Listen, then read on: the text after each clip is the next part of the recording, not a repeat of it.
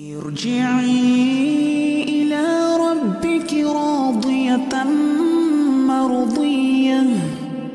فادخلي في عبادي. وادخلي جنتي.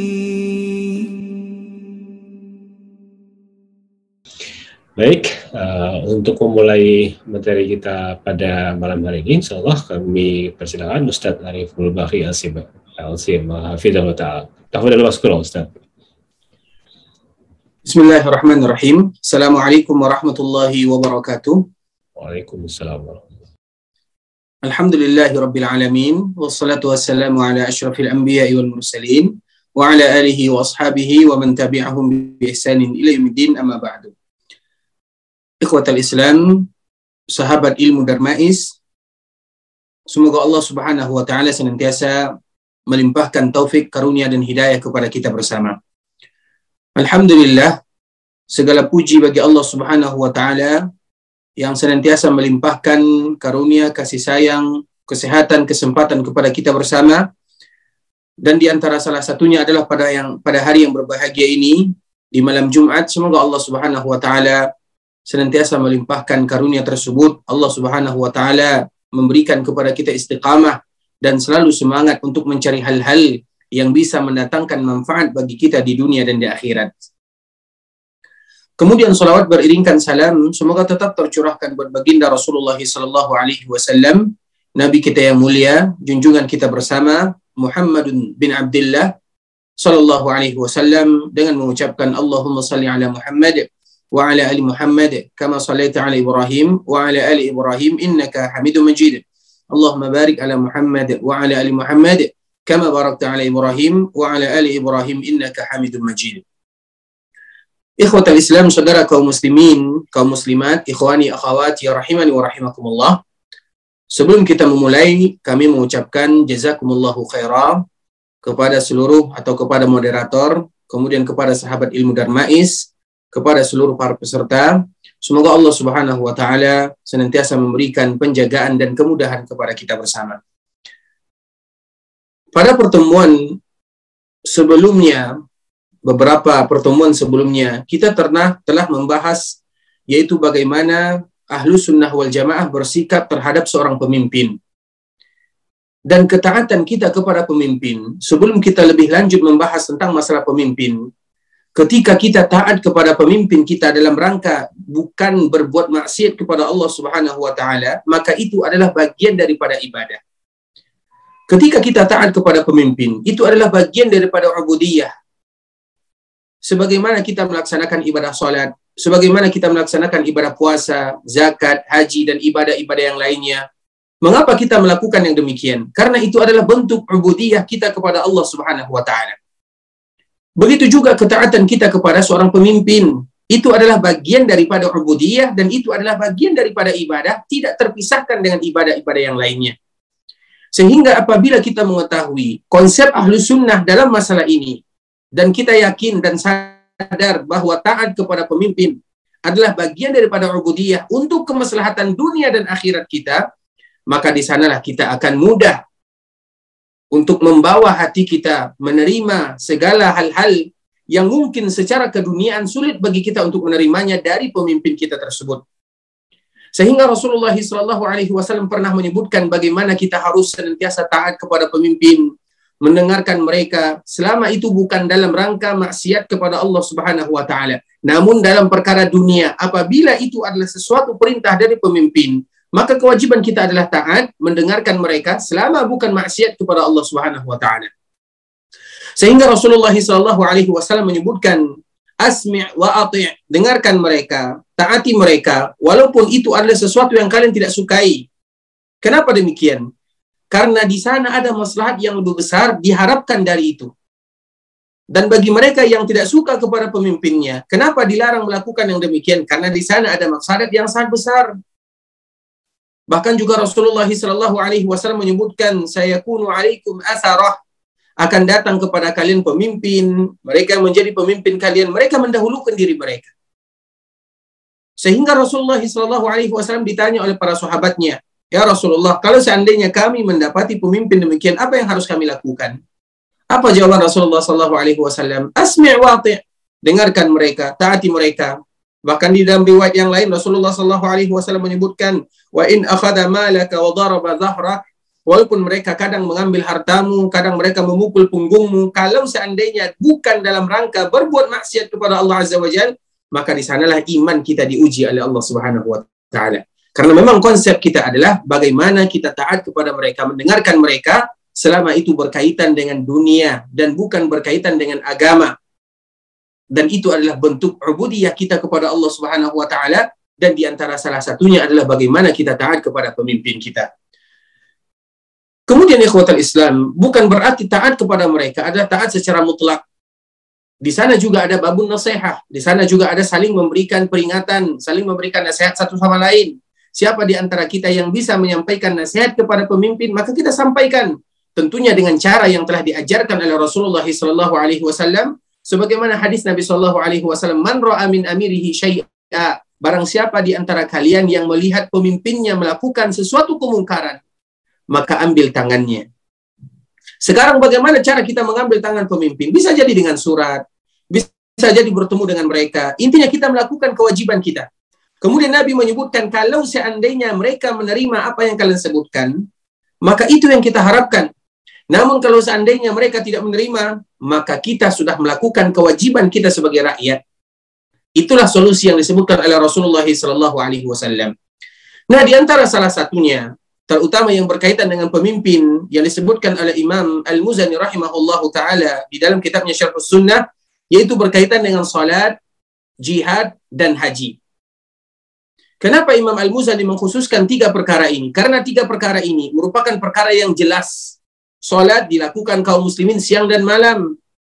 Jihad dilakukan oleh kaum muslimin. Dan jelas bagaimana jihad tersebut Begitu juga dengan ibadah haji. Ibadah yang disebutkan oleh Imam Al-Muzani ini merupakan ibadah yang tidak bisa tersembunyikan.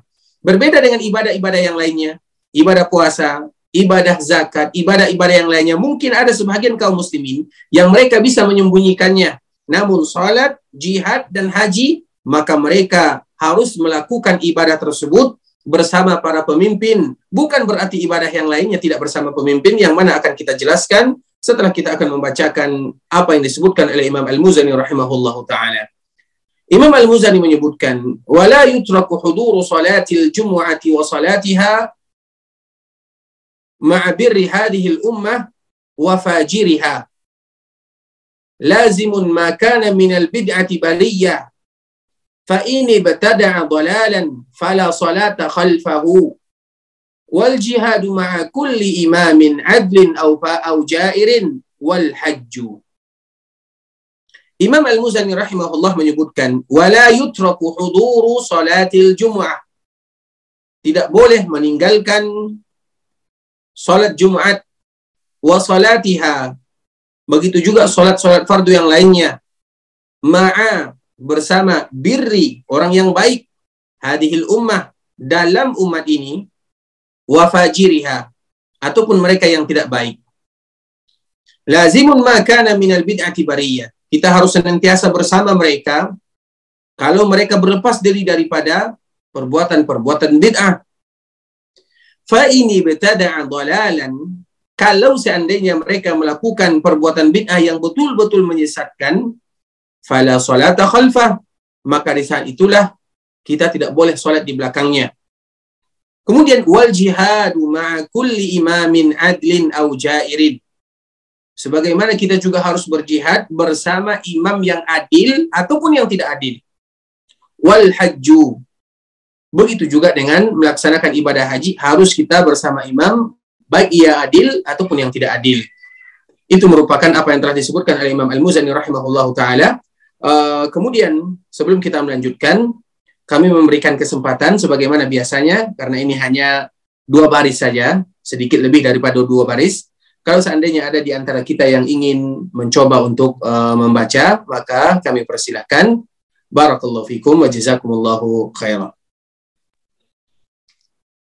Baik, silakan jamaah sahabat dan sekalian. Uh, seperti tadi Ustaz sampaikan, kami persilahkan apabila ada dari jamaah sekalian yang ingin membaca uh, kitab dari ah silakan sudah ada yang raise hand kami persilakan Ummu Hilyah tafadhol silakan di unmute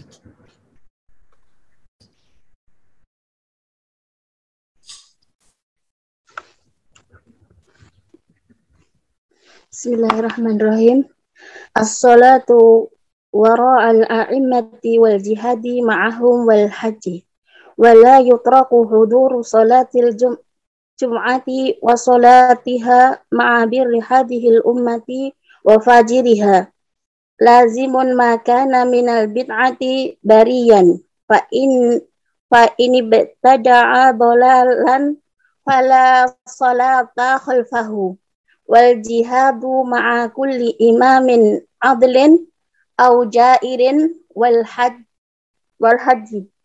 wal hajju. Masya Allah. Barakallahu fiik. Artinya,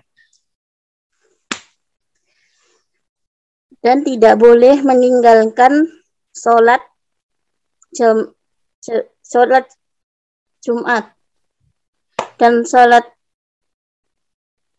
wasolat eh, dan sholat fardu bersama orang yang baik pada umat ini dan orang yang buruk. Maka wajib uh, bersamanya. Maka wajib bersamanya. Maksudnya ini.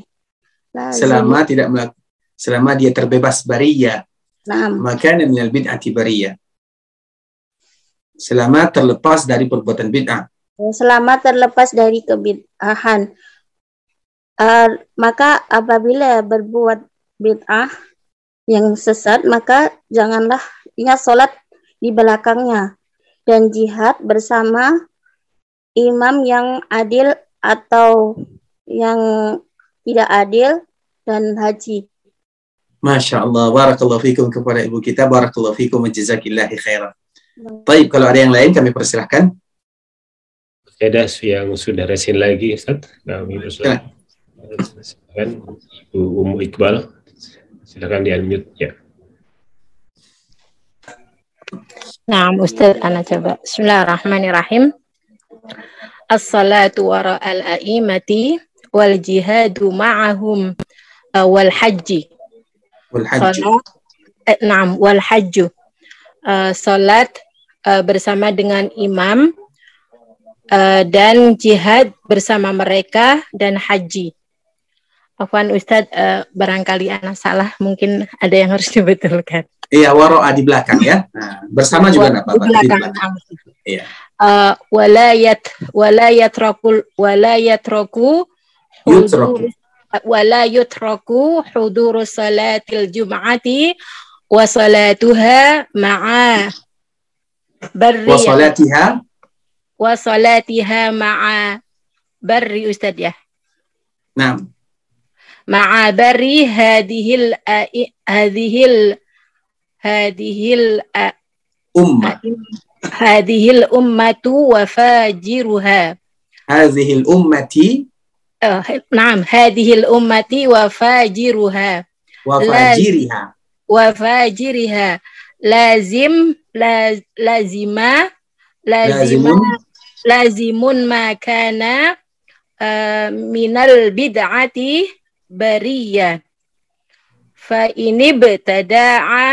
ضلالا فلا صلاة فلا صلاة خلفه.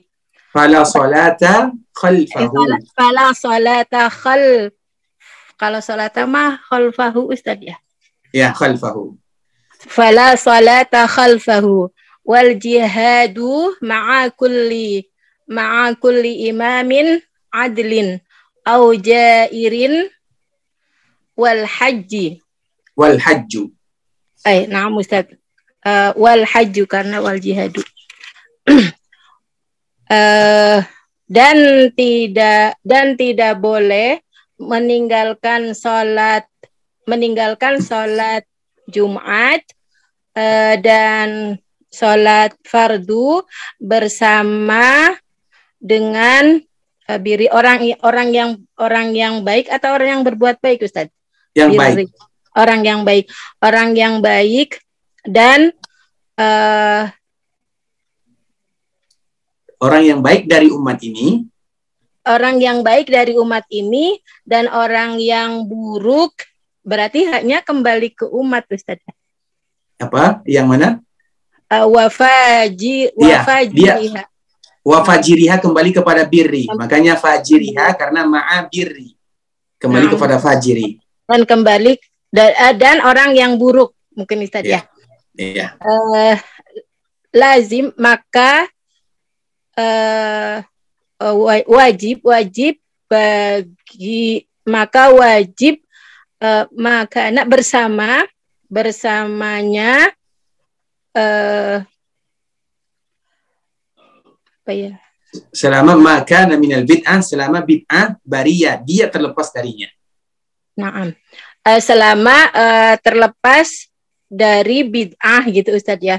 iya Dari dari bid'ah eh fa, fa ini be, fa ini bda'a fa ini bda'a apabila dia melakukan perbuatan bid'ah apabila dia melakukan fa ini bda'a dalalan apabila dia melakukan bid'ah yang sesat eh, fala salata maka janganlah salat eh khal la di sini artinya bukan jangan ya tidak. Karena di sini la nafi maka tidak sholat nah. Nah, maka tidak sholat khalfahu. Falfahu di belakangnya. Di belakangnya. Wal jihadu eh, dan jihad. Ma'akulli ma'akulli eh, bersama setiap imam. bersama setiap imam. Al-adlu yang adil. Au jairil au jairi wal hajj bersama imam yang adil atau tidak adil.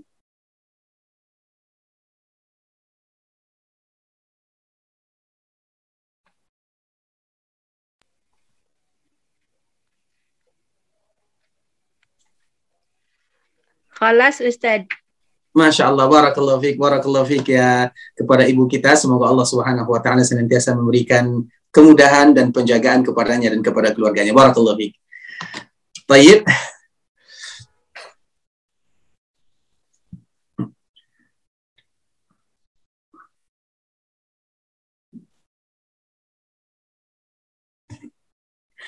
Uh, ikhwatal Islam, saudara kaum muslimin, kaum muslimat, ikhwani akhwati rahimani wa rahimakumullah. Tadi telah kita mendengarkan uh, bacaan dari uh, dua sahabat ilmu Darmais. Namun alhamdulillah pada kesempatan yang berbahagia ini tentunya uh, yang membaca didomisili oleh uh, ibu-ibu kita, Masya Allah Rahman. Dan insya Allah nanti kita akan uh, coba mendengarkan kembali keikutsertaan daripada yang bapak-bapak insya Allah Ta'ala. Baik, uh, kita akan lanjutkan dan kita akan sedikit menjelaskan tentang apa yang, yang telah dijelaskan oleh Imam Al-Muzani rahimahullahu taala.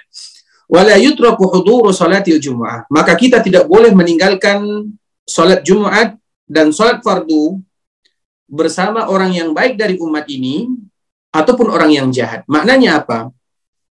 Karena kewajiban salat fardu, kewajiban salat Jumat dilakukan bersama pemimpin.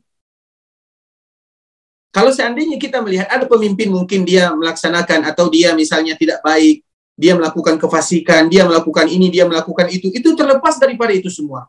Sehingga Imam Al-Muzani menyebutkan ma'abirri hazil hazil ummah bersama umat atau bersama orang yang baik dari umat ini ataupun yang tidak baik. Karena kewajiban sholat tersebut, terutama sholat Jumat, sholat Jumat dan sholat jamaah harus dilakukan bersama imam. Dan kita juga harus mengetahui dulu di zaman Rasulullah Shallallahu Alaihi Wasallam, begitu juga di zaman para sahabat Nabi Khulafaur Rashidun, begitu juga di zaman dinasti Umayyah dan Abbasiyah, siapa yang menjadi pemimpin, biasanya mereka yang langsung menjadi imam di dalam salat. Dan kadang-kadang ada di antara pemimpin tersebut yang sengaja mereka ingin menilai rakyatnya melalui ketaatan seperti ini. Sebagaimana yang terjadi kepada Al-Hajjad. Kita mengetahui Al-Hajjad ketika dia datang menaklukkan membunuh sebagian kaum muslimin tanpa mereka melakukan kesalahan. Bahkan kadang-kadang dia tidak melaksanakan ibadah sholat, bahkan dia sengaja mengakhirkan ibadah sholat.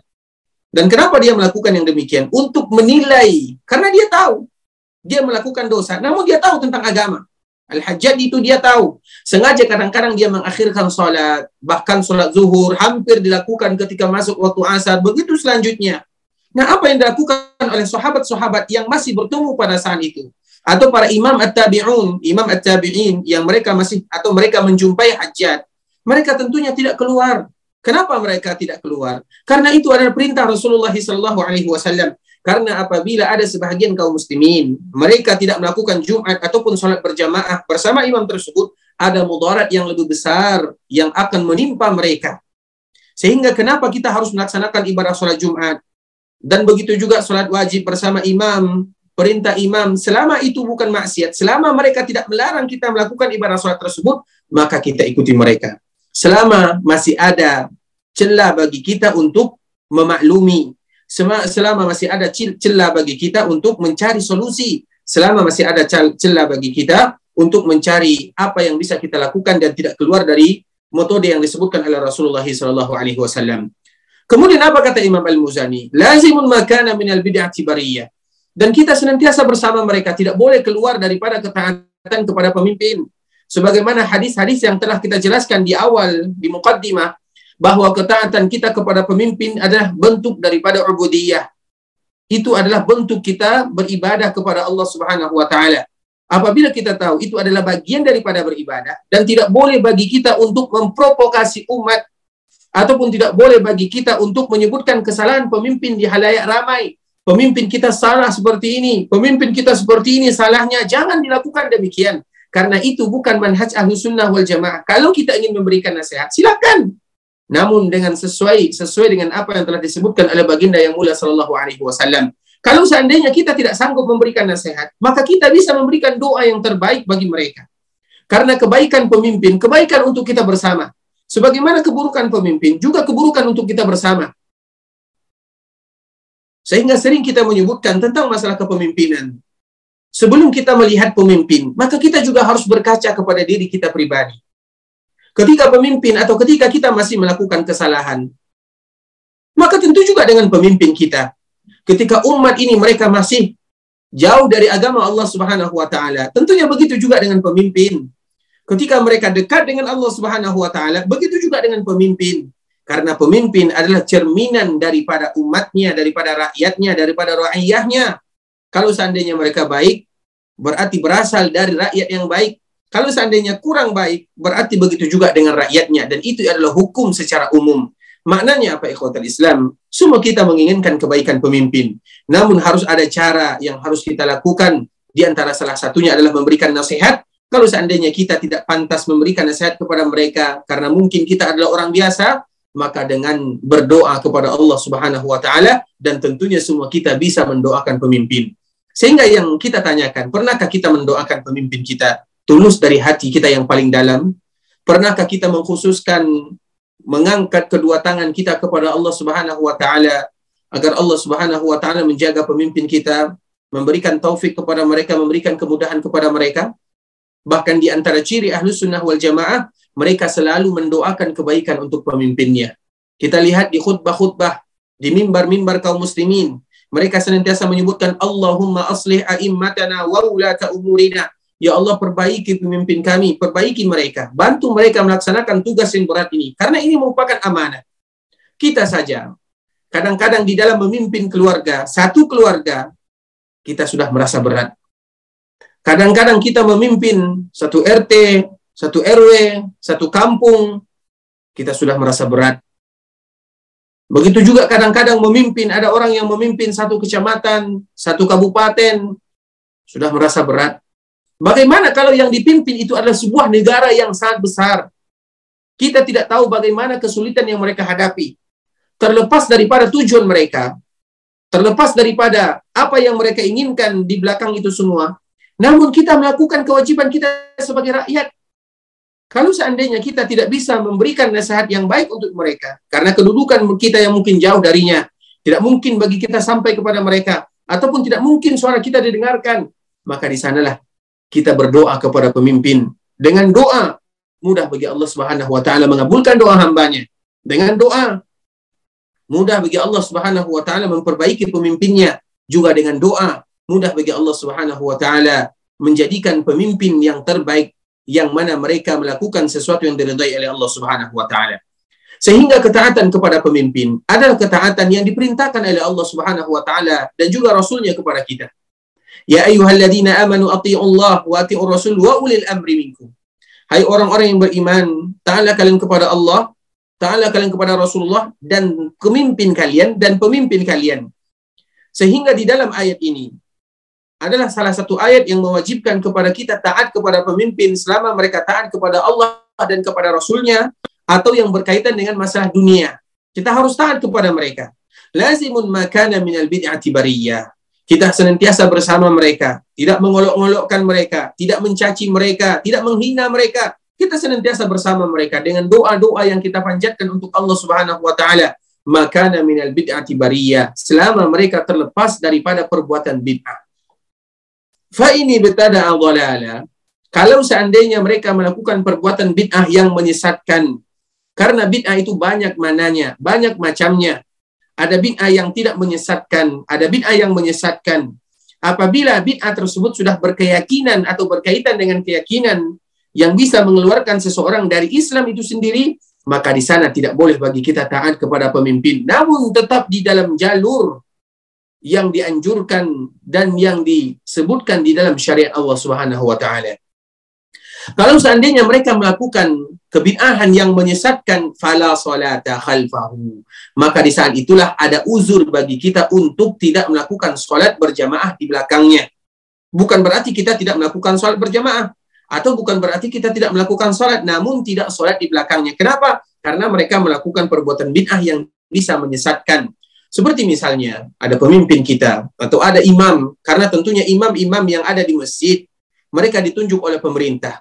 Kebanyakan imam-imam yang ada di masjid mereka ditunjuk oleh pemerintah. Sebagaimana masjid itu adalah masjid pemerintah, maka imam juga ditunjuk oleh pemerintah, maka kita sholat bersama imam yang telah ditunjuk oleh pemerintah tersebut. Bagaimanapun mereka, kalau selama mereka tidak melakukan perbuatan bid'ah yang menyesatkan, maka kewajiban kita adalah ikut sholat berjamaah bersama mereka. Selama mereka tidak melakukan bid'ah yang menyesatkan. Seperti misalnya kita mengetahui ada imam yang ada di kampung kita. Mungkin mereka melakukan kefasikan. Misalnya, mereka masih merokok, mereka masih melakukan hal-hal yang diharamkan di dalam agama Allah Subhanahu wa taala yang bentuknya kefasikan.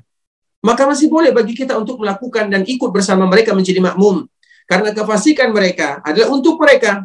Sedangkan kita sebagai makmum ketika sholat di belakang mereka adalah kewajiban kita. Kecuali kalau seandainya mereka melakukan bid'ah yang menyesatkan. Apa contohnya? Seperti misalnya mereka adalah dukun. Atau mereka adalah yang menganjurkan percaya kepada dukun. Kepada hal-hal yang betul-betul dilarang di dalam syariat Allah Subhanahu wa taala. Maka baru ada uzur bagi kita untuk tidak sholat di belakang mereka. Kenapa? Karena mereka melakukan perkara yang betul-betul berbahaya yang mana itulah salah satu yang bisa menyesatkan manusia dari jalan Allah dan Rasulnya. Kemudian apa kata Imam Al-Muzani? Wal jihadu ma'a kulli imamin adil jahil. Begitu juga dengan perkara jihad. Kalau seandainya ada kalimat jihad, tentunya jihad itu bersama pemimpin. Kalau ada istilah jihad, tidak ada izin daripada pemimpinnya, maka ketahuilah itu tidak pernah disebut dengan jihad di jalan Allah Subhanahu wa taala. Karena memang itu merupakan anjuran Rasulullah Shallallahu Alaihi Wasallam terutama perkara jihad. Karena perkara jihad bukan perkara main-main. Perkara jihad itu bisa memberikan manfaat kepada negara, sebagaimana juga bisa menghancurkan sebuah negara. Sehingga masalah jihad itu dikembalikan kepada kebijaksanaan pemimpin. Sehingga apabila ada orang yang ingin berjihad, jihad makna di sini adalah melawan musuh. Apabila ada orang yang berjihad tidak diizinkan oleh pemimpin, ketahuilah itu tidak pernah disebut dengan jihad secara syar'i. Jihad secara syar'i adalah mereka yang berjihad bersama pemimpin kaum muslimin atau mereka yang diizinkan oleh pemimpin kaum muslimin, itulah disebut dengan jihad dan jihad harus bersama pemimpin. Tidak boleh ada orang yang kami ingin berjihad kemudian mereka tidak minta izin kepada pemimpin. Tidak boleh demikian. Karena ada konsekuensi yang harus kita ketahui, ada konsekuensi yang harus kita ketahui yang mana kalau seandainya kita keluar daripada ketaatan mereka, ada hal-hal yang mungkin merugikan kepada orang yang berjihad itu sendiri. Sehingga jihad harus bersama pemimpin dengan izin pemimpin tersebut. Baik mereka yang adil ataupun mereka tidak adil. Terlepas daripada adilnya mereka atau tidak adilnya mereka, namun kewajiban kita adalah jihad bersama pemimpin tersebut. Begitu juga dengan melaksanakan ibadah haji. Melaksanakan ibadah haji merupakan syiar yang tidak bisa ditutup-tutupi, sebuah syiar Islam yang sangat agung, yang sangat besar. Kalau seandainya kita ingin melaksanakan ibadah haji, maka kita juga melaksanakan ibadah haji dengan izin pemimpin. Kalau ada yang melaksanakan ibadah haji, tidak diberikan izin oleh pemimpin, maka itu juga tidak dibolehkan. Walaupun mereka melaksanakan ibadah haji, walaupun mereka tetap sampai di Mekah Al-Mukarramah, melaksanakan ibadah haji secara sempurna, namun mereka telah melakukan pelanggaran yang sangat berat, yaitu ketika mereka melaksanakan ibadah haji, namun haji yang mereka lakukan tidak atas dasar atau tidak ada izinnya dari pemimpin yang sah. Sehingga ibadah-ibadah yang jelas ini seperti ibadah sholat, jihad, haji, kita tidak boleh keluar daripada ketaatan pemimpin. Sebagaimana tadi yang telah kita jelaskan, sebenarnya masih banyak ibadah-ibadah yang lainnya, seperti juga melaksanakan ibadah puasa. Bahkan Rasulullah Shallallahu Alaihi Wasallam menyebutkan dan ini keedah yang harus kita pahami, terutama sebentar lagi kita akan memasuki bulan Ramadan. Rasul menyebutkan, sumu yauma yasumun wa aftiru yauma yuftirun. Berpuasalah kalian ketika mereka berpuasa dan berbukalah kalian ketika mereka berbuka. Maknanya apa? Rasul menyebutkan kepada kita dalam masalah puasa, kita harus memulai ibadah puasa tersebut kapan pemerintah memulainya. Dan kita harus berbuka, makna berbuka ini adalah yaitu melaksanakan hari raya, selesai melaksanakan puasa tersebut, yaitu di saat pemerintah selesai dan mengumumkan selesai kita melaksanakan ibadah puasa. Kenapa demikian? Karena itu adalah hadis Nabi Shallallahu Alaihi Wasallam. Dan setiap negara mereka berbeda antara satu dengan yang lainnya. Bisa jadi misalnya di negara Arab Saudi, contohnya mereka melakukan puasa hari Selasa, Kemudian di negara kita yang tercinta Indonesia, misalnya mereka melaksanakan ibadah puasa pada hari Rabu, maka itulah yang harus kita ikuti. Kalau seandainya negara kita melakukan puasa di hari Rabu, pemerintahan lain mereka melakukan puasa di hari yang lainnya, siapa yang harus kita ikuti? Yang harus kita ikuti adalah pemerintahan yang ada di daerah kita masing-masing. Karena itu adalah titah baginda yang mulia. Sumu yawma yasumun wa aftiru yawma yaftirun berbuka kalian, berpuasa kalian di mana mereka berpuasa, berbuka kalian di mana mereka berbuka. Nah, bagaimana kalau seandainya kita melihat hilal berbeda dengan pemerintah? Kalau betul-betul, kalau betul-betul kita melihatnya dengan mata kepala, kalau kita ahli di bidangnya dan kita melihat tidak sama dengan pemerintah, silahkan kita berpuasa di hari yang kita lihat. Namun, jangan diberitahukan kepada orang lain. Kenapa demikian? Supaya tidak berpecah jamaah dan tidak berpecah kesatuan karena apabila kita mengatakan saya melihat hilal, pemerintah mengatakan belum melihat hilal. Kalau betul-betul kita melihatnya, maka silakan kita berpuasa, tidak menjadi masalah. Namun jangan beritahukan kepada orang lain supaya tidak menimbulkan fitnah, supaya tidak keluar dari persatuan. Karena memang betul-betul di antara salah satu kenapa kita harus bersama imam untuk menjaga persatuan dan kesatuan. Apabila imam sudah memberikan fatwa kepada kita, selama mereka berijtihad di sana, maka di sana kita harus mendengarkan mereka dan mengikuti mereka. Kalau seandainya, kalau seandainya kita berandai-andai, kalau seandainya mereka benar, dan itu yang kita harapkan, maka kita mendapatkan dua pahala. Pahala kita benar dalam melakukan ibadah, dan pahala kita mengikuti mereka. Namun kalau seandainya salah, maka Allah maafkan kesalahan, dan kita mendapatkan pahala, kita tidak mendapatkan kesalahan, dan kita tetap mendapatkan pahala ketika kita bersama mereka.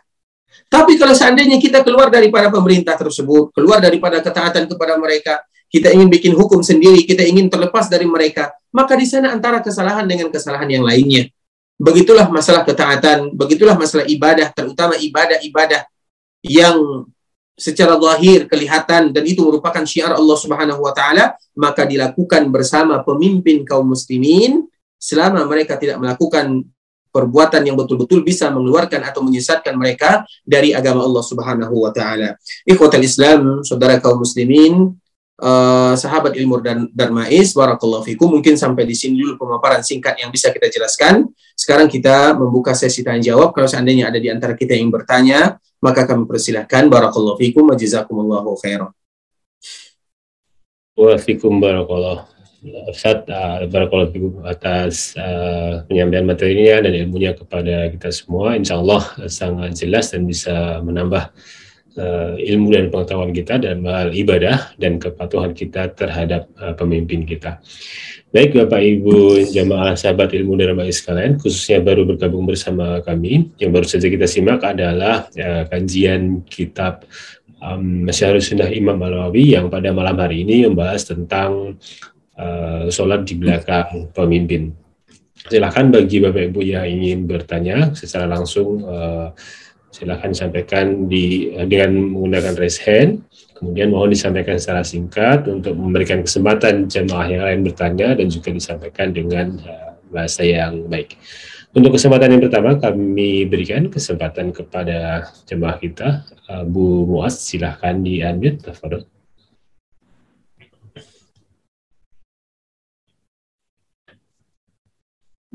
Sudah ada Bapak Abu Muaz untuk Ya, Assalamualaikum warahmatullahi wabarakatuh. Assalamualaikum warahmatullahi wabarakatuh. Jazakallahu khair. Barakallahu fikum.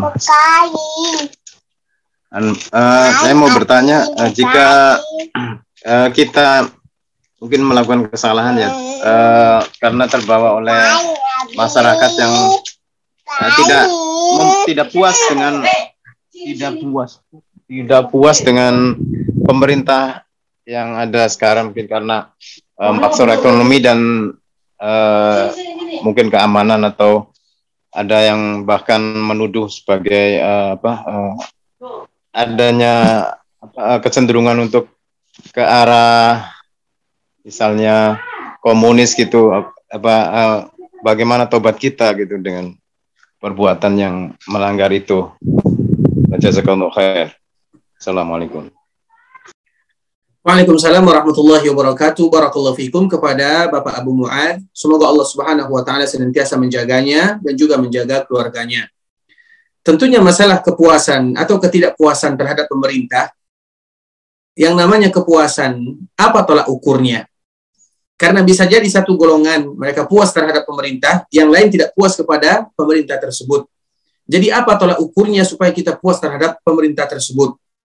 Dan itu adalah sesuatu yang tidak mungkin bisa kita lakukan. Mencari kepuasan seluruh masyarakat terhadap pemimpinnya itu adalah sesuatu perkara yang sulit. Sehingga yang menjadi tolak ukur bagi kita adalah ketaatan kepada Allah Subhanahu wa taala.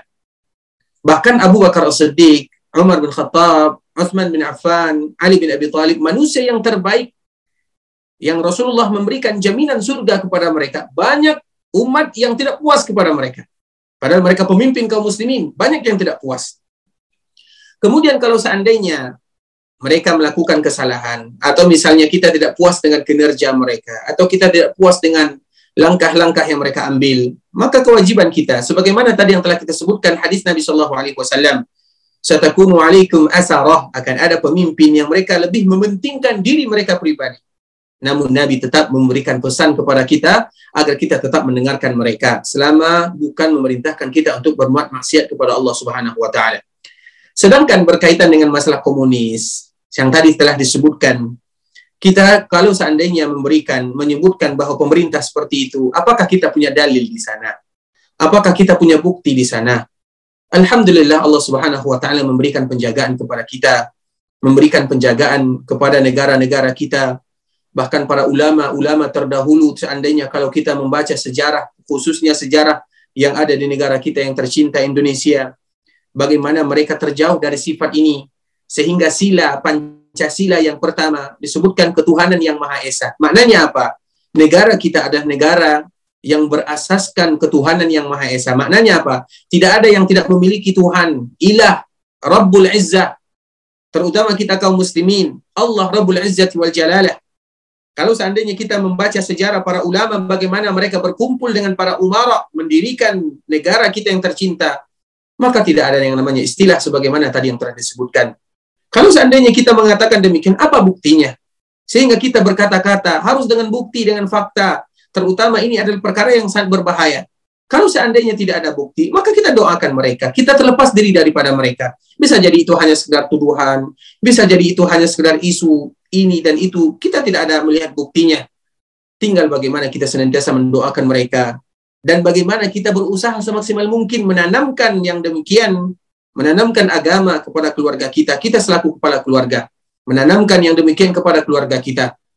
Apabila setiap keluarga mereka menanamkan yang demikian terhadap keluarga mereka masing-masing, terbentuklah sebuah masyarakat yang mereka tahu tentang Allah Azza wa Jal. Kemudian apabila ter ter tertanam komunitas masyarakat Maka rakyat demikian. Apabila rakyat demikian, maka itu merupakan taufik dari Allah. Tinggal bagaimana kita berusaha menyebarkan agama Allah Subhanahu wa taala, menanamkan pondasi-pondasi yang kuat dalam masalah agama dan semoga Allah menjaga kita, menjaga pemimpin kita dan menjaga seluruh kaum muslimin dari mana bahaya. Barakallahu. Wafikum barakallah wa jazakallahu khairan Ustaz atas jawaban dari pertanyaan insyaallah mudah dipahami oleh kita semua. Masih kesempatan yang kedua, saya lanjutkan kepada salah satu jamaah kita yang sudah raise hand kepada Ibu Ummu Hilya. Silakan di unmute. Bismillahirrahmanirrahim. Assalamualaikum warahmatullahi wabarakatuh. Waalaikumsalam warahmatullahi Uh, izin bertanya Ustadz, apakah ada doa khusus yang diajarkan oleh Rasulullah Shallallahu Alaihi Wasallam untuk mendoakan pemimpin kita Ustadz? Yang kedua, bagaimana kalau imam tersebut bacaannya Al-Qur'annya buruk Ustadz? Apakah tetap kita itu sholat di belakangnya gitu? Syukran, jazakallahu khairan wa barakallahu fiik. Barakallahu fikum kepada Ummu Hayat. Semoga Allah Subhanahu wa taala menjaganya, menjaga keluarganya, memberikan taufik dan hidayah kepada mereka semua dan kepada kita bersama. Untuk pertanyaan yang pertama, apakah ada doa khusus dari Nabi Shallallahu alaihi wasallam untuk para pemimpin? Tidak ada doa khusus yang disebutkan Nabi Shallallahu alaihi wasallam kecuali doa dari kita, maknanya bebas bagi kita untuk memilih kata-kata. Dan di antara senantiasa doa yang kita dengarkan terutama dari para ulama, mereka menyebutkan Allahumma aslih a'immatana wa wulata umurina.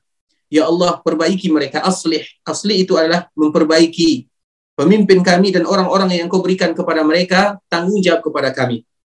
Begitu juga di dalam doa yang disebutkan oleh Rasulullah wasallam di dalam doa yang senantiasa diajarkan oleh Rasulullah sallallahu alaihi wasallam la taj'al musibatana fi dinina ya Allah jangan jadikan musibah terhadap agama kami dan di antara salah satu doa adalah jangan jadikan pemimpin kami benci kepada kami dan kami pun jangan benci kepada mereka. Memang ada doa-doa yang maksud dari Nabi Shallallahu Alaihi Wasallam, namun secara umum boleh bagi kita mendoakan mereka dengan doa yang bebas dan itu lebih baik bagi kita, lebih mudah bagi kita. Intinya bagaimana kita doakan mereka agar Allah memberikan pertolongan kepada mereka ketika mereka yang menjadi pemimpin. Kemudian juga kita doakan orang-orang yang ada di sampingnya dan di sekitarnya. Ya Allah berikan kepada mereka bitanah. Bitanah itu adalah orang yang menasehati, orang yang ada di sekitarnya, orang yang ada di sampingnya, penasehatnya, agar mereka juga diberikan taufik oleh Allah Subhanahu wa taala. Karena tentunya seorang pemimpin tidak terlepas dari orang-orang yang ada di sekitarnya, sehingga pemimpin kita doakan dan orang-orang yang ada di sekitar pemimpin pun kita ikut mendoakan mereka. Kemudian untuk pertanyaan yang kedua, apabila ada imam yang buruk bacaannya, bacaan buruk ini banyak memiliki makna. Apakah buruk suaranya dalam membaca Al-Quran buruk sekali suaranya, atau bacaannya tersebut betul-betul buruk, tidak sesuai dengan keedah uh, tajwid yang kita ketahui bersama. Kalau seandainya buruk bacaannya, karena memang suaranya tidak bagus, tapi dia betul bacaannya, maka tidak menjadi masalah. Tidak menjadi masalah kita mengikuti mereka. Namun kalau seandainya betul-betul salah tajwidnya, dalam salah tajwid ini dilihat pula salah tajwid itu yang bagaimana bentuknya, apakah hurufnya salah atau barisnya salah. Kemudian di sini juga ada pembagian apakah huruf itu bisa merubah makna atau tidak bisa merubah makna. Karena mengatakan seseorang itu tidak sah. Apabila kita berani mengatakan atau kita mengatakan salat bacaan orang tersebut salah, berarti seolah-olah kita berani mengatakan salat orang itu salah, terutama Al-Fatihah. Sehingga tidak mudah bagi kita untuk mengatakan bacaan orang itu salah. Kenapa? Karena apabila kita mengatakan bacaan mereka salah, seolah-olah kita mengatakan salat mereka salah. Sehingga kita juga harus berhati-hati di sana. Mungkin terjadi kekeliruan dan tidak ada orang atau imam yang yang betul-betul mereka sengaja melakukan kesalahan. Sehingga kesalahan di sini apabila betul-betul kesalahan yang merubah makna di dalam Al-Fatihah. Karena biasanya yang rukun itu adalah Al-Fatihah. Sedangkan yang lain itu hukumnya sunat. Sedangkan bacaan yang lain juga itu adalah disirkan.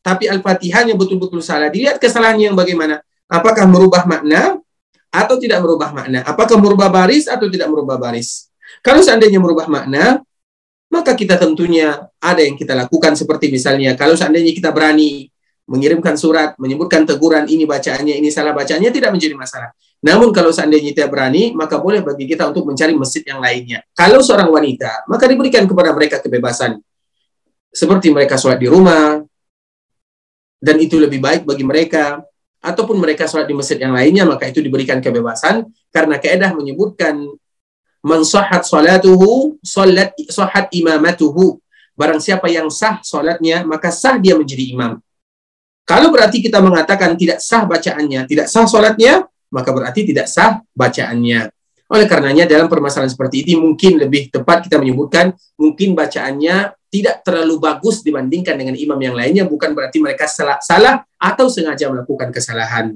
Barakallahu fikum wa jazakumullahu khair. Assalamualaikum warahmatullahi wabarakatuh Ustaz atas jawaban dari pertanyaannya dan insya Allah uh, pertanyaan serupa ada ditanyakan 2 sampai tiga penanya yang lain di kolom chat dan alhamdulillah sudah terjawab dengan jelas. Baik, uh, kesempatan selanjutnya kami berikan masih kepada yang uh, resen. Silahkan uh, mohon di unmute dan mohon singkat kepada Abu Zaki. Tafadol.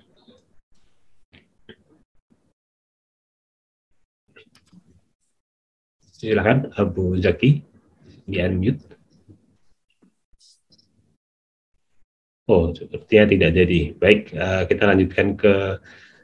Jadi Ustaz, apa oh. apa Ustaz? Uh, terima kasih waktu yang telah diberikan kepada saya. Uh, Assalamualaikum warahmatullahi wabarakatuh, Ustaz. Assalamualaikum warahmatullahi wabarakatuh. Uh, langsung saja, Ustaz, uh, pertanyaan Ana. Uh, ketika kita melihat seorang pemimpin yang mereka memiliki kebijakan yang tidak kita sukai, misal sekarang kita melihat di medsos yaitu beliau Bapak Menteri mengganti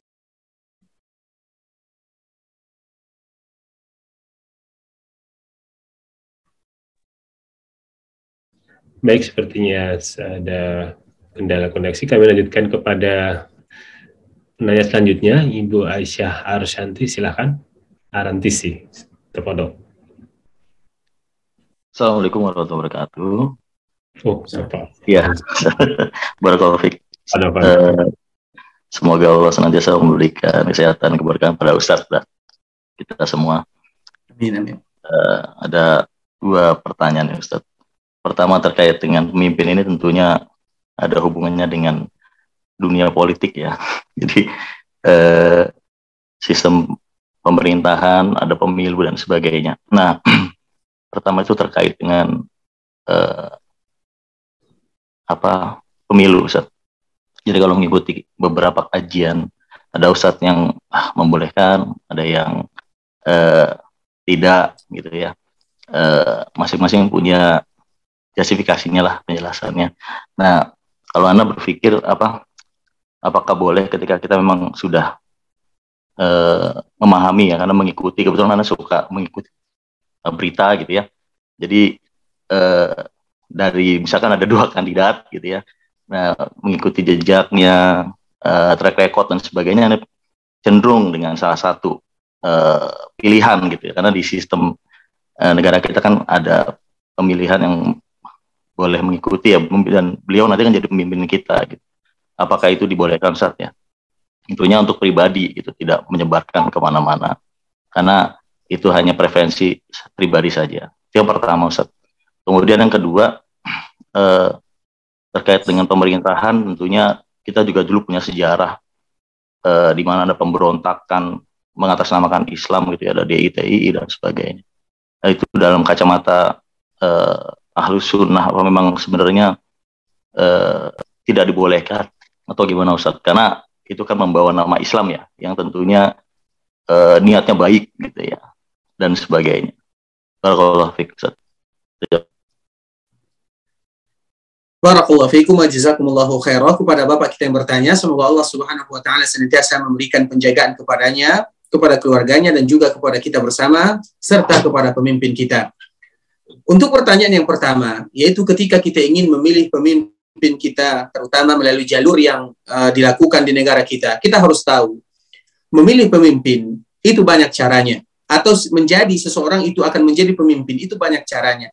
Ada melalui seperti kita, pemilihan, ada melalui ghalabah, yaitu mereka mengkudeta ada melalui warisan, yaitu mereka menurunkan tahta kepada keluarganya. Kita tidak membahas yang ini. Karena yang lebih difokuskan oleh Rasulullah SAW bukan cara mereka menjadi pemimpin. Kita harus ingat, yang lebih ditekankan oleh Rasulullah SAW bukan cara mereka, bagaimana mereka sampai kepada mereka menjadi pemimpin tersebut. Maka Rasulullah SAW menyebutkan di dalam hadis Al-Bad bin Sariyah, hadis yang jelas, Wa in ta'ammaru alaikum abdun habasyi. Walaupun yang menjadi pemimpin kalian itu adalah seorang budak hamba sahaya yang berasal dari Habasyah yang berkulit hitam, yang berambut keriting, walaupun mereka menjadi pemimpin kalian.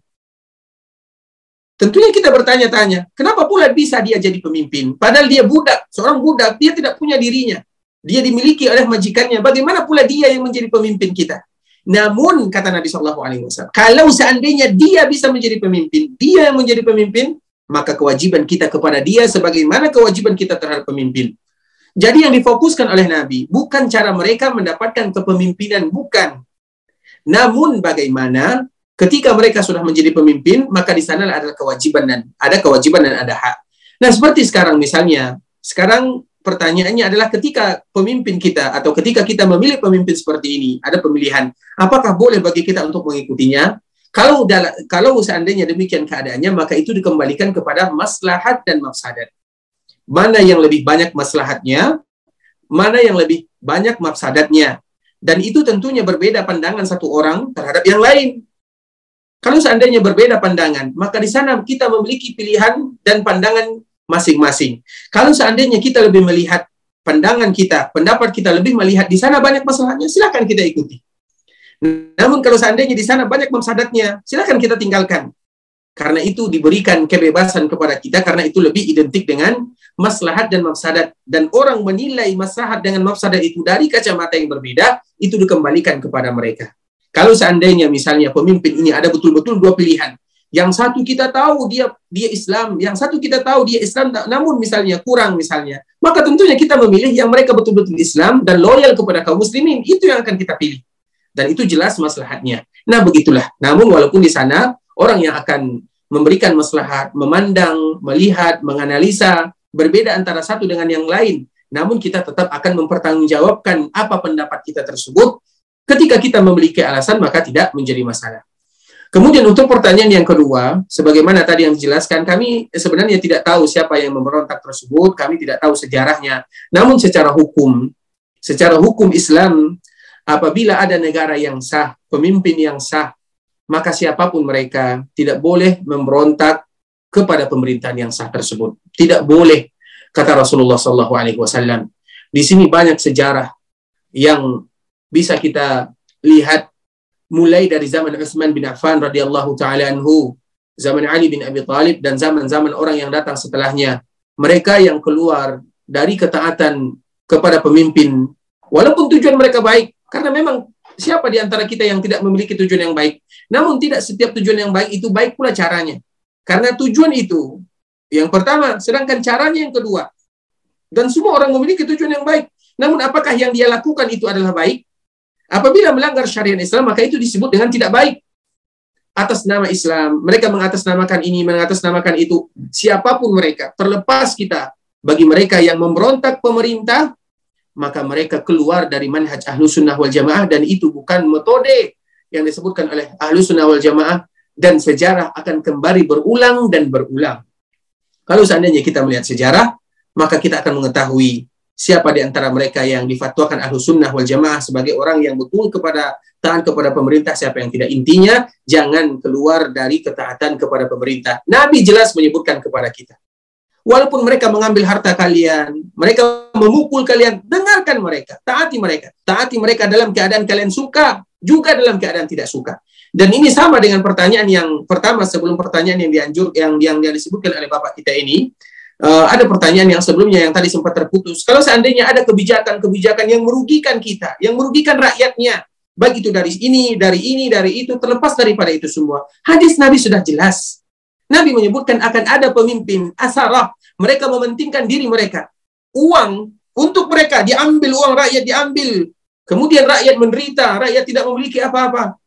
Nabi sudah menjelaskan kepada kita semuanya. Makanya Imam Muslim rahimahullahu taala khusus menyebutkan di dalam Sahih Muslim, Kitabul Imarah, ada bab yang menjelaskan tentang kepemimpinan. Bagaimana kita sebagai rakyat, bagaimana pula seorang pemimpin. Disebutkan di sana hadis-hadis Nabi yang sangat panjang. Ada di antara mereka yang akan menzalimi rakyatnya. Ada di antara mereka yang mementingkan dirinya. Ada di antara mereka yang mengumpulkan hartanya. Jawaban Nabi sama. Bahkan Nabi menyebutkan ada di antara mereka yang mengambil harta kalian, memukul punggung kalian. Sama jawaban baginda yang mulia. Apa? Dengarkan, taati mereka. Selama tidak berlakukan maksiat kepada Allah Subhanahu wa taala. Walaupun kita mungkin rugi sebagai seorang rakyat, mereka yang akan mempertanggungjawabkan karena Allah tidak akan pernah membiarkan orang yang melakukan kezaliman. Hanya saja, kita ingat kita memiliki hak dan kewajiban. Kewajiban kita, lakukan. Apa kewajiban kita sebagai seorang rakyat? Lakukan kewajiban kita. Sedangkan hak kita, kalau seandainya mereka berikan, Alhamdulillah. Namun kalau seandainya tidak diberikan, kita minta kepada Allah Subhanahu wa taala. Itulah yang harus dilakukan. Sedangkan mereka yang melakukan kezaliman, kalau seandainya mereka melakukan kezaliman, Allah tidak tidur, Allah tidak diam. Dan itu urusan dia dengan Allah Subhanahu wa taala. Urusan kita lakukan urusan kita. Urusan Allah, Allah yang akan melakukannya. Bukan berarti kita ridho kepada kezaliman, tidak sama sekali. Namun ketika mereka melakukan kezaliman, kita masih punya Allah Subhanahu wa taala. Makanya kalau kita lihat sejarah orang-orang yang zalim, Allah Subhanahu wa taala menyebutkan, "Fala tahsabanna Allah ghafilan amma ya'malu dhalimun, innama yu'akhiruhum liyaumin tasqasu fihi al-absar." Jangan pernah kalian mengira Allah akan meninggalkan orang-orang yang melakukan kezaliman. Allah hanya sekedar memberikan unduran, diundur oleh Allah. Sampai suatu saat di mana mereka melihat kezaliman yang pernah mereka lakukan, terbelalak mata mereka. Ini kezaliman. Dan kita masih punya pengadilan Allah Subhanahu wa taala. Namun hukum di dunia kita punya kewajiban dan hak. Lakukan kewajiban kita. Kalau seandainya hak kita tidak diberikan, minta kepada Allah Subhanahu wa taala. Jadi bukan berarti ketika kita mengatakan taat kepada pemimpin, dengarkan mereka. Kalau seandainya walaupun mereka melakukan kezaliman, kita tahu kita masih memiliki Allah Subhanahu wa taala. Bukan berarti kita ridho dengan kezaliman, tidak. Namun ada maslahat, ada mafsadat yang lebih besar daripada itu semua. Sehingga bagaimanapun lakukan kewajiban kita, kita doakan mereka, kita taat kepada mereka selama kita tidak diperintahkan untuk melakukan maksiat. Dan alhamdulillah terutama, terkhusus di negara kita yang tercinta, Allah memberikan kepada kita pemimpin Alhamdulillah tidak ada pemimpin kita yang melarang kita sholat. Tidak ada pemimpin kita yang melarang kita melakukan ibadah puasa. Melarang kita haji, melarang kita zakat. Bahkan mereka menganjurkan kita. Alhamdulillah. Hanya sedikit sekali yang mungkin mereka dalam. Karena biasanya perkara yang membuat kita bermasalah dengan mereka adalah masalah harta. Sehingga Nabi betul-betul sudah menyebutkan kepada kita bersama. Dan jangan pernah jadikan dunia menjadi pe yang menjadi perantara antara kita dengan orang lain. Baik orang lain, keluarga kita, tetangga kita, ataupun pemimpin kita Jangan jadikan dunia dunia yang kita berebut di sana. Jangan jadikan itu yang membuat kita saling benci membenci. Kita minta kepada Allah Subhanahu wa taala Rabb yang Maha Kaya dan Maha Mulia. Barakallahu fikum wa jazakumullahu khairan. Fikum barakallah. Alhamdulillah. Insyaallah jelas Ustaz bisa dipahami. Mohon apa-apa Ustaz nanti kalau sudah uh, waktunya habis karena di Madinah sekarang sudah jam 5 lewat 25 ya. Insyaallah. Masih ada waktu. Ada beberapa pertanyaan. Um, sebelum kami kembali ke uh, yang sudah resen, ada satu pertanyaan dulu saya bacakan di kolom chat yang berhubungan dengan tema kita pada malam hari ini. Bismillah, Assalamualaikum warahmatullahi wabarakatuh Ustaz. Afwan izin bertanya, apa saja contoh bid'ah bariyah sehingga kita dibolehkan tetap sholat bersamaan seperti yang tadi disampaikan dalam kitab. Barakallahu fiqh. Barakallahu fikum wa jazakumullahu khairan. Semoga Allah Subhanahu wa taala menjaga kita bersama. Bid'ah bariyah tidak ada yang namanya bid'ah bariyah. Bariyah itu artinya makana minal bid'ati bariyah. Bariyah itu artinya terlepas atau berlepas diri. Maknanya dia atau mereka tidak melakukan perbuatan bid'ah. Bid'ah itu terutama bid'ah keyakinan. Itu adalah bid'ah yang paling berbahaya. Bid'ah intiqadi, bid'ah yang bisa menyesatkan seseorang. Seperti bid'ah terhadap keluarga Nabi Shallallahu Alaihi Wasallam, bid'ah terhadap sahabat-sahabat Rasulullah Shallallahu Alaihi Wasallam, yang itu sifatnya adalah bid'ah yang bisa menyesatkan kaum muslimin yang lebih berkaitan dengan bid'ah keyakinan. Makanya disebutkan oleh Imam Al-Muzani, fa'ini betada'a dhalala. Kalau seandainya dia melakukan bid'ah yang menyesatkan, apa bid'ah yang menyesatkan? Yaitu bid'ah keyakinan. Sedangkan bid'ah dalam amalan, atau yang kita kenal dengan bid'ah amali, tentunya kebanyakan itu adalah bid'ah yang tidak menyesatkan. Bid'ah yang menyesatkan itu seperti misalnya ada orang yang menganjurkan kita minta kepada selain Allah Subhanahu wa taala, isti'anah kepada selain Allah atau istighatsah kepada selain Allah atau kita meyakini ada orang lain yang memiliki kekuasaan sebagaimana yang dimiliki oleh Allah Subhanahu wa taala, maka itu disebut dengan bid'atun dhalalah.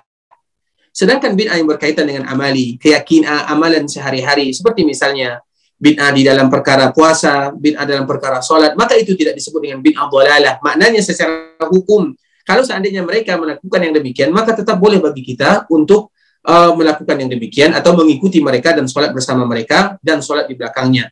Dan alhamdulillah kita juga lihat sekarang, alhamdulillah negara kita tidak memaksa kita. Terutama ketika memang di sana ada berbeda pendapat antara kita dengan sebagian saudara-saudara kita, selama masih memiliki hujah, maka tidak menjadi masalah. Tidak menjadi masalah. Karena setiap kita akan mempertanggungjawabkan apa yang kita lakukan di hadapan Allah Subhanahu wa taala dan tentunya kita ingin mengajak kita, mengajak saudara kita, keluarga kita, masyarakat kita, agar kita kembali kepada sunnah Nabi yang mulia, karena sunnah akan mempersatukan. Namun kalau seandainya ada sebagian yang tetap melakukan perkara bid'ah, yang dalam sifatnya amalia, kalau seandainya mereka yang menjadi pemimpin kita, maka kita tetap boleh sholat bersama mereka. Selama tidak bid'ah yang menyesatkan, sebagaimana tadi yang kita contohkan. Dan rata-rata, bid'ah tersebut lebih identik kepada bid'ah yang yang sifatnya amaliyah. Bukan berarti kita menganggap remeh bid'ah. Tidak. Namun secara hukum karena bid'ah itu ada banyak pembagiannya. Barakallahu fikum wa jazakumullahu khair. Fikum barakallahu Ustaz. Alhamdulillah. Eh, insya Allah. Masih berkaitan dengan bid'ah ada susulan pertanyaan ini Ustaz. Apakah kalau uh, mempunyai keyakinan bahwa Allah itu ada di mana-mana, apakah termasuk uh, bid'ah itikodi yang menyesatkan juga Ustaz? Barakallahu fikum. Barakallahu fikum wa jazakumullahu khairah. Semoga Allah Subhanahu wa taala menjaga kita bersama. Ikhwatal Islam, keyakinan Allah berada di mana-mana itu terlihat dari orangnya.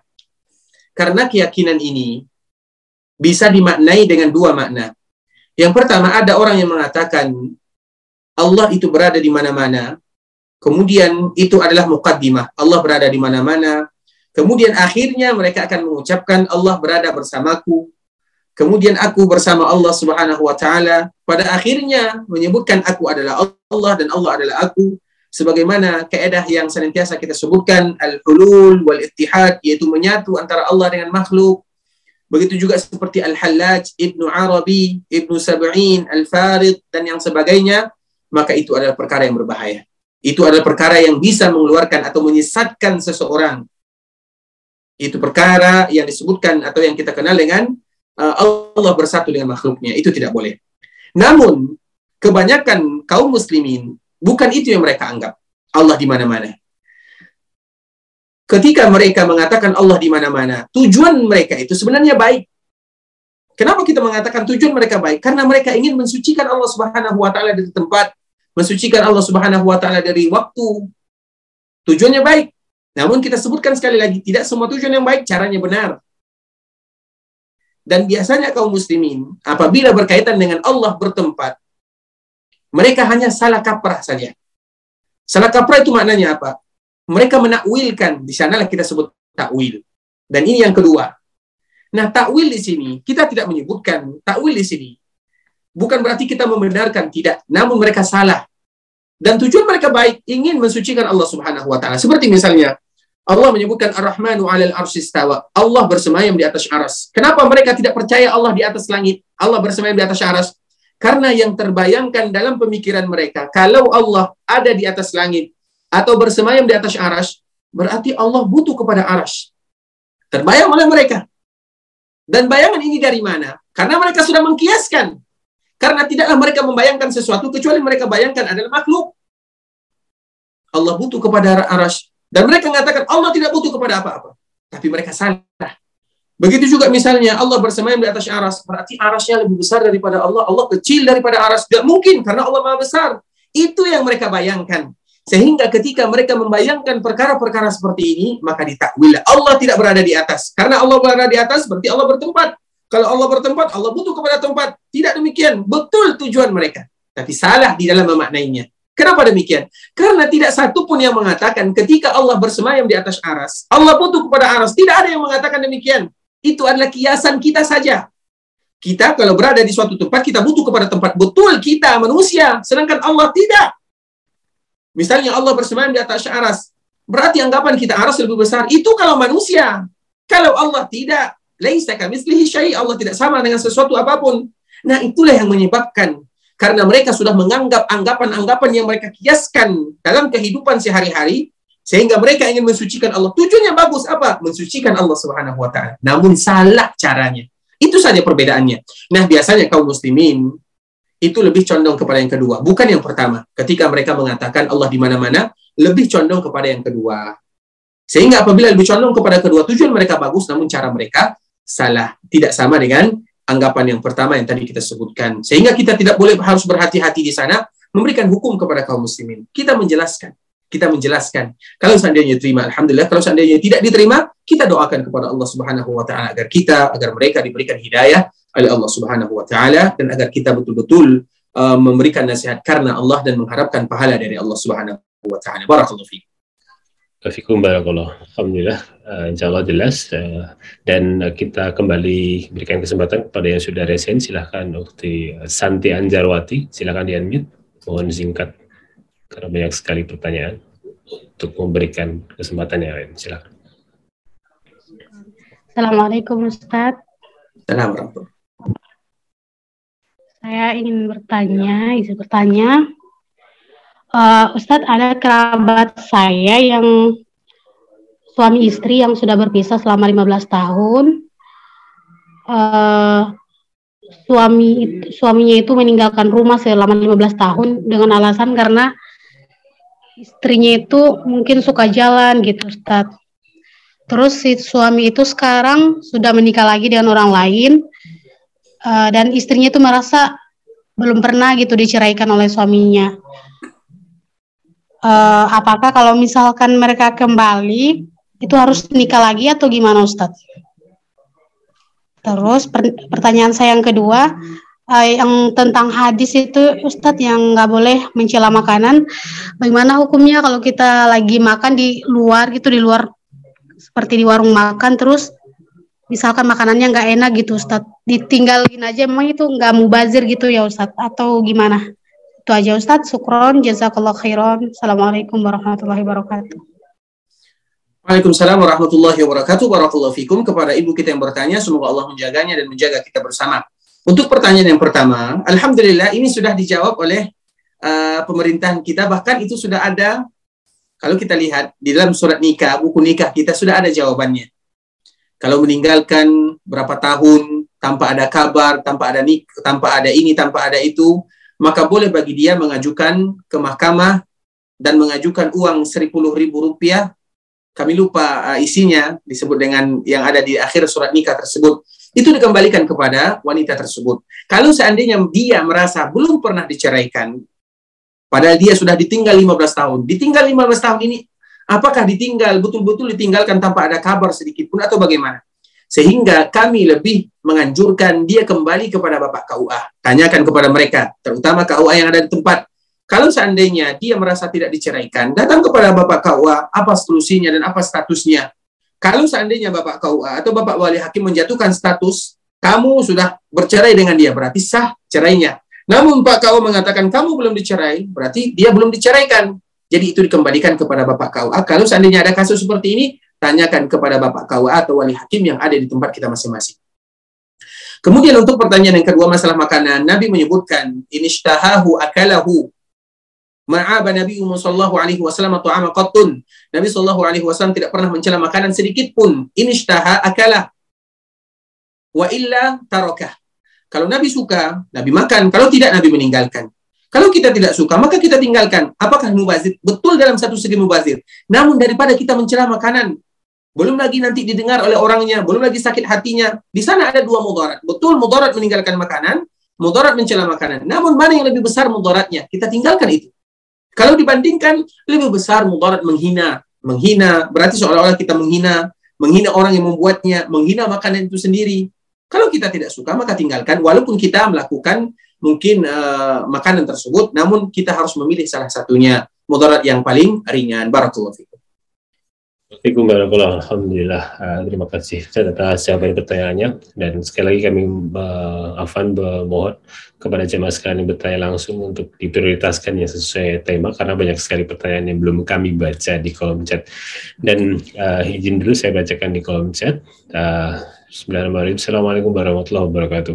Ustadz izin bertanya, apakah ada mana khusus dalam bahasa Arab dalam ayat yang tadi Ustaz sebutkan uh, wa atiullah wa ati rasul wa ulil amri tanpa wa ati ulil amri Ustaz mohon penjelasannya barakallahu fiik wa jazakallahu khair Barakallahu fikum wa jazakumullahu khairan. Makna ayat ini, kenapa tidak disebut ati'u kepada ulil amri? Karena taat kepada Allah dan Rasulnya mutlak. Wajib kita taat tanpa banyak bertanya. Sami'na wa ata'na. Mutlak sehingga disebut dengan ati'u. Sedangkan kepada ulil amri disebutkan oleh para ulama, kenapa kita tidak ada kata-kata ati'u? Karena taat kepada mereka muqayyad.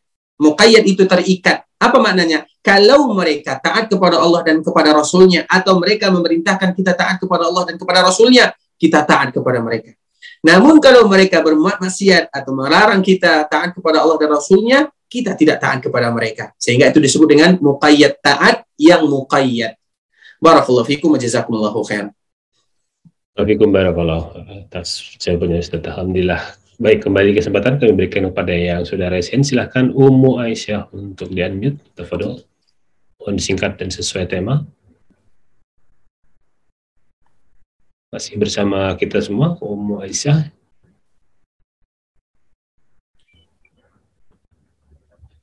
Silahkan di-unmute. Baik, mungkin uh, belum di-unmute dan kami lanjutkan dulu ke pertanyaan yang kembali sudah masuk ke dalam uh, kolom chat. Uh, Bismillahirrahmanirrahim. Assalamualaikum Ustaz. Di Indonesia adalah negara yang banyak penganut bukan Islam saja. Bagaimana kalau suatu saat ternyata yang jadi pemimpin di Indonesia adalah non-Muslim yang dianggap layak jadi pemimpin atau bisa. Jadi jangan karena pengaruh dari negara di luar Indonesia. Bagaimana sikap, sikap kita sebagai rakyat? Apa kita harus juga berdiri di belakang pemimpin non-Islam tersebut, Ustaz? Syukran jazakallahu khair. Barakallahu fiikum jazakumullahu. Semoga ini tidak terjadi dan itu yang kita harapkan sehingga kita tidak bertanya dan tidak perlu lagi mengeluarkan pertanyaan seperti ini. Semoga Allah menjaga negara kita, menjaga kita dan itulah gunanya kita berdakwah siang dan malam mendakwahkan Islam, mendoakan pemimpin dan semoga kita senantiasa dipimpin oleh saudara kita kaum muslimin. Barakallahu fiikum. Wafikum barakallah. Alhamdulillah atas jawabannya. Syukur Ustaz. Kembali kami persilakan Ummu Aisyah kalau masih ingin bertanya secara langsung silakan di unmute. Masih belum juga baik izin kami lanjutkan ke uh, pertanyaan selanjutnya. Uh, Bismillahirrahmanirrahim. Assalamualaikum warahmatullahi wabarakatuh. Uh, Ustadz uh, izin bertanya. Ustaz, bagaimana hukumnya kalau kita mengikuti ibadah haji atau umroh dari negara lain karena pemerintah dan pemimpin kita tidak menyelenggarakan ibadah haji atau umroh? Barakallahu fikum wa jazakallahu wa jazakumullahu khairan. Semoga Allah Subhanahu wa taala memberikan penjagaan kepada kita bersama. Selama kita berdomisili di negara kita yang tercinta Indonesia, kita ikuti mereka. Namun kalau seandainya kita sudah berdomisili di luar, seperti misalnya kita berdomisili di negara lain, maka tidak menjadi masalah. Walaupun misalnya kita berdomisili di negara lain, negara tetangga, negara yang lainnya, dan kita tetap warga negara Indonesia, kemudian kita ingin melaksanakan ibadah haji, maka ikuti negara di mana kita berdomisili. Namun kalau seandainya kita masih berada di negara kita, di tanah air kita, ikuti pemimpin yang ada di sana. Barakallahu fikum. Assalamualaikum warahmatullahi Alhamdulillah insya Allah jelas dan bisa dipahami kita semua. Nah, sekarang ada beberapa pertanyaan yang mungkin sedikit keluar tema Ustaz. Uh, Bismillahirrahmanirrahim. Assalamualaikum izin bertanya Ustaz. Bagaimana hukum sesekali meninggalkan amalan sunnah yang rutin kita kerjakan seperti sholat duha, sholat malam, dan lain sebagainya dengan tujuan untuk menyelisihi amalan tersebut dengan amalan wajib. Mohon penjelasannya Ustaz. Barakallahu fikum. Barakallahu fikum wa khairah. Semoga Allah Subhanahu wa taala menjaga kita bersama. Di antara nikmat yang Allah berikan kepada umat Muhammadiyah ketika mereka terbiasa melakukan ibadah sunnah, kemudian suatu ketika mereka meninggalkannya karena ada alasan syar'i di sana, maka Allah tetap menghitung dan memberikan kepada mereka pahala seperti yang biasa mereka lakukan. Itulah kabar gembira kenapa kita harus senantiasa melakukan kebaikan. Kita isi waktu kita dengan kebaikan. Kalau seandainya kita tidak melakukan kebaikan tersebut dengan alasan syar'i, alasan apa saja yang itu adalah alasan syar'i, maka Allah tetap menghitung kita sebagai orang yang melakukannya. Barakallahu fikum. Waalaikumsalam barakallah. Alhamdulillah. Syukur jazakallah atas jawaban pertanyaannya. Uh, masih kami lanjutkan ada pertanyaan lagi Ustaz. Sekali lagi nanti mohon aba-aba kalau sudah uh, habis waktunya. Assalamualaikum warahmatullahi wabarakatuh. Semoga Ustadz, tim sahabat Im Darmais, kita semua senantiasa diberkahi dan diberikan daya serta kesehatan dari Allah Subhanahu wa taala. Amin. Ustadz ingin bertanya, selain mendoakan supaya Allah memberikan hidayah, bolehkah kita mendoakan orang-orang muslim doa yang sifatnya duniawi seperti semoga sehat selalu, semoga sukses dalam usaha, semoga sembuh cepat sembuh ketika dia sedang sakit dan seterusnya. Barakallahu fikum. Ini khusus untuk orang muslim atau bukan muslim? Non muslim, Ustaz. Barakallahu fikum wa jazakumullahu khairan. Semoga Allah Subhanahu wa taala menjaga kita dan juga menjaga saudara-saudara kita yang lainnya. Tentunya itulah yang dianjurkan ketika mereka sakit, ketika mereka membutuhkan bantuan, ketika mereka ini dan itu. Apabila itu perkait perkaranya adalah masalah dunia, maka tidak menjadi masalah. Bisa jadi dengan muamalah kita yang indah bersama mereka, Allah berikan kepada mereka taufik, hidayah, dan itulah yang kita harapkan butuh usaha dari kita. Dan di antara salah satunya adalah bermuamalah. Dan di antara muamalah yang indah adalah ucapan kata-kata yang bagus, yang ketika didengar kita merasa bahagia, dan itu adalah di antara bentuk dakwah kita kepada saudara kita yang bukan muslim. Barakallahu fikum. Fikum barakallah alhamdulillah insyaallah alhamdulillah Ustaz uh, izin bertanya lagi ada satu pertanyaan yang berkaitan dengan hari ini malam ini. Assalamualaikum warahmatullahi wabarakatuh Ustaz. Saat ini malam nisfu Sa'ban apa saja yang dilakukan Rasulullah SAW di malam nisfu Sa'ban karena saat ini banyak beredar ajakan dan pemberitahuan tentang nisfu Sa'ban Ustaz. Barakallahu fikum Barakallahu fiikum wa jazakumullahu khairah. Sebelumnya kami mohon maaf, mungkin ini uh, pertanyaan yang terakhir. Semoga Allah Subhanahu wa taala menjaga kita bersama. Tentang masalah nisfu Sya'ban, kita mengetahui ikhwatul Islam, Sya'ban merupakan bulan yang mana Nabi banyak berpuasa di sana. Sya'ban merupakan bulan yang mana para ulama menyebutkan itu adalah syahrul qurra, yaitu bulan adalah bulan membaca Al-Qur'an. Sya'ban adalah bulan di mana amalan kita diangkat kepada Allah Subhanahu wa taala. Sya'ban di mana bulan yang terlalaikan. Dianjurkan bagi kita memperbanyak ibadah dan ibadah yang paling mulia di bulan Sya'ban ada dua. Yang pertama puasa dan yang kedua membaca Al-Qur'an. Ini di luar daripada amalan-amalan wajib. Nah, apabila seorang muslim terbiasa melakukan ini mulai dari awal Sya'ban karena Nabi banyak berpuasa di bulan Sya'ban. Membaca Al-Qur'an, para ulama disebut dengan Syahrul Qurra. Apabila mereka terbiasa melakukan puasa di sana, terbiasa melakukan sholat di sana, terbiasa melakukan membaca Al-Quran di sana, mulai dari awal sampai pun nisfu Sya'ban, pertengahan Sya'ban, di akhir Sya'ban, maka tidak menjadi masalah. Mereka istiqamah di sana. Tapi apabila mengkhususkan di nisfu Sya'ban, tentunya kita bertanya-tanya, mana dalilnya?